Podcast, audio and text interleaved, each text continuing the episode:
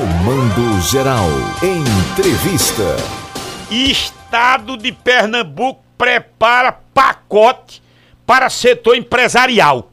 Que pacote é esse? Sim, quais os setores que serão beneficiados? Eu quero- eu acompanhei o André Filho ontem, ele se reunindo com representantes do Polo de Confecções. Ô André Teixeira, desamarra esse pacote. E o que é que tem dentro dele? Você tá falando para todo o estado de Pernambuco pela Rádio Cultura do Nordeste. Bom dia.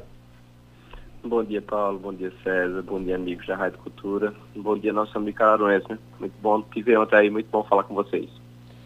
Então, desembrulha esse pacote para o setor empresarial e diga o que é que tem dentro dele. Ah, rapaz, como bom Cararuense, eu vou pedir para você ter fé. Tenha fé. Quem vai, quem vai dar essa boa notícia é o secretário da Fazenda junto com a governadora. Mas o que eu posso adiantar para vocês é que durante esses seis meses e durante toda a campanha, a governadora ouviu e continua ouvindo agora esse ano os empresários pernambucanos, sentindo a dor dele entendendo o que é que o Estado atrapalhou no crescimento das empresas, é, de como a gente, enquanto Estado de Pernambuco, não foi justo em, algum, em algumas ações. Então a gente foi entender e transformar tudo isso é, no pacote que o secretário da Fazenda chama de pacote de, de justiça. Ou seja, a gente não vai ser nada mais, nada menos do que justo com o empresário pernambucano que precisa de atenção, que precisa ser fomentado, porque já é ele que cria emprego e renda, é ele que faz esse Estado crescer. Então o secretário preparou, ouviu é, demandas de diversos empresários, a gente passou o primeiro semestre conversando, é, não só com o, empresário é, do Agreste Pernambucano, mas do Sertão, da capital, entendeu as dificuldades, viu o que tinha entrave jurídico, o que não tinha legislação, é, e a gente agora vai é, poder criar algumas saídas, algumas melhorias na legislação pernambucana, na legislação pernambucana para que a gente possa ajudar o empresário. É, o governo do estado, acho que o empresário fala muito isso, que é, não quer que o, que, o, que o governo, ou que o público não atrapalhe, né? A gente escuta muito empresário dizer isso. Mais do que isso, mais do que não atrapalhar, a gente quer ajudar. A gente quer acelerar a vida dele, a gente quer facilitar a vida do empresário pernambucano ou a vida de quem vem investir aqui no nosso estado. Ô presidente, escute. É, o Pernambuco, através da governadora Raquel Lira, está autorizado para um empréstimo de 3 bilhões e meio. É muito dinheiro. 3 bi e meio. Já, cai- mais, já caiu os 600 do Banco do Brasil, mais já está na conta. 1 bilhão e 700 milhões do governo federal. Isso, isso vai para 1 bilhão, é 3,5, é, mais 5 bilhões. Resumindo, 5 bilhões de, de dinheiro, de recurso para a gente aplicar nesse estado. Qual é a sua perspectiva? E, e- em que nível de otimismo está você, enquanto presidente da ADEP, para que esse estado possa voltar àquele tempo eh, do Eduardo Campos, quando a gente alavancou do litoral sertão indústria, comércio, ah, o estado era um boom de investimento em todos os segmentos.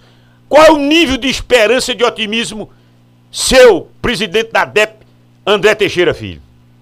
Meu otimismo começou no dia que a governadora Raquel Lira foi eleita. É, eu trabalho com ela há sete anos, a gente esteve com ela na prefeitura de Caruaru, agora com ela no governo do estado, e eu sei a forma dela trabalhar e o porquê ela trabalha. Ela trabalha para transformar a vida das pessoas aqui de Pernambuco.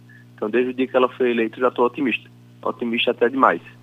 Sabia que a gente ia encontrar uma coisa fácil, uma coisa, uma coisa organizada. Senão, o outro governo tinha feito seu sucessor ou estaria com uma, uma não estaria com rejeição tão grande que assim que terminou o último mandato. Mas que não vem o caso. É, acho que todo mundo que nos escuta sabe qual é a situação das estradas pernambucanas. E o grosso desse dinheiro é, vai ser investido para a gente ter, uma, umas rodo, ter melhores rodovias.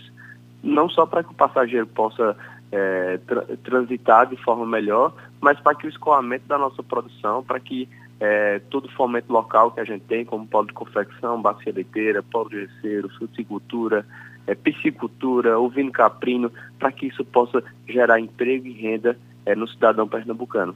Então, bo boa parte desse dinheiro vai ser investido em rodovias é, e a gente está muito animado pelos próximos 12 meses da quantidade de obra que vai sair é, ao longo de todo esse estado, do sertão a, ao litoral. É, presidente, aí tô vendo aqui, pacote de justiça. É denominado pacote, o nome, a nomenclatura, pacote de justiça. Significa dizer que o Estado vai mudar, vai mudar para melhor a sua política tributária e a política de fomento para facilitar a vida de quem quer investir em Pernambuco, presidente? O pacote de justiça, Paulo, é assim que o secretário chama quando conversa com o empresário. É, por que pacote de justiça? Ele faz, eu não estou sendo bom, eu não estou fazendo nada de novo. Eu estou sendo justo com o empresário pernambucano. Eu estou devolvendo para ele a tranquilidade de poder investir no estado dele, é, sem ter nenhum tipo de multa, um tipo de pegadinha, algum tipo de é, armadilha que ele vai ser pego daqui a algum mês, de alguns meses para frente. Então, o pacote de justiça é por causa disso. A gente Oi. vai facilitar a vida do empresário. Ô, ô, presidente, escute, aí quando é que Raquel e, e o, o, o, secretário, quando é que eles vão desembrulhar esse pacote e anunciar? Já é, tem... Agora em agosto, presidente? O intuito do secretário junto com a governadora é no próximo mês. No próximo mês a gente vai poder já mandar para a Assembleia e logo, logo vocês já impressionam, logo vão saber, tá? Eu não adianto mais a notícia porque por mais que a gente participe da construção, isso vem da Secretaria da Fazenda, nova, a nova forma de pensar da Secretaria da Fazenda do governadora. Vamos aguardar.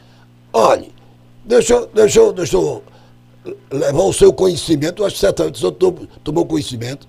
A cidade de Toritama viveu dias de perrengues. Aliás, teve momento que eu pensei que a pandemia tinha voltado. Com as facções, os pequenos fabricos, todos trabalhando de portas fechadas, por conta de uma operação é, da Secretaria da Fazenda, tirando leite de pedra em Toritama. O senhor tomou conhecimento desta operação lá em Toritama, é, presidente? A gente tomou conhecimento, sim, conversou com o secretário, e eu lhe garanto uma coisa, a nova forma de pensar da Secretaria da Fazenda, a gente não vai atrás de punir ninguém. É lógico, se você está fazendo alguma coisa errada, né, independente de que se você faz parte do polo de confecção ou não, você deverá ser fiscalizado.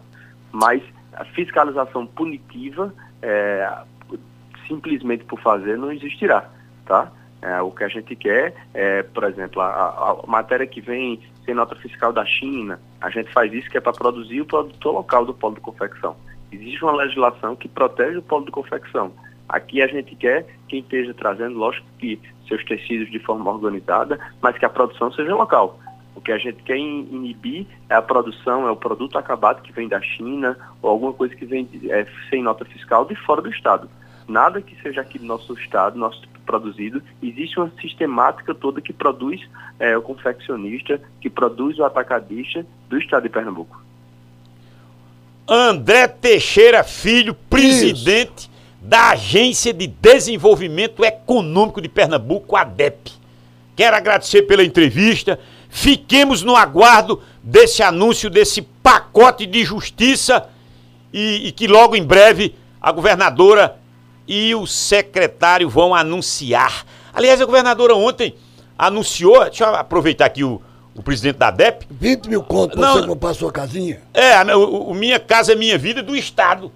É, é, é algo semelhante. É, é, André Teixeira Filho, é algo semelhante ao, ao aquele programa federal, não? Isso, tem muita gente que conhece e vive ou é construtor aí na cidade, eu já tentou comprar uma casa na minha casa minha vida e sabe que a grande dificuldade é o valor da entrada.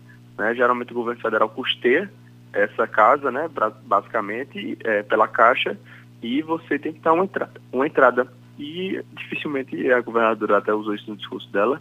Quem é que tem hoje com reserva ganhando dois salários mínimos? Quem é que tem uma, uma poupança guardada ganhando R$ 2.500 mês?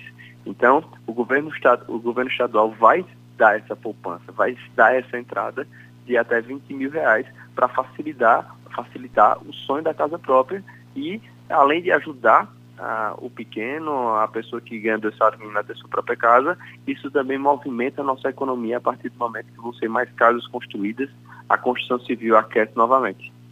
Olha, uma terça-feira produtiva pra gente, viu?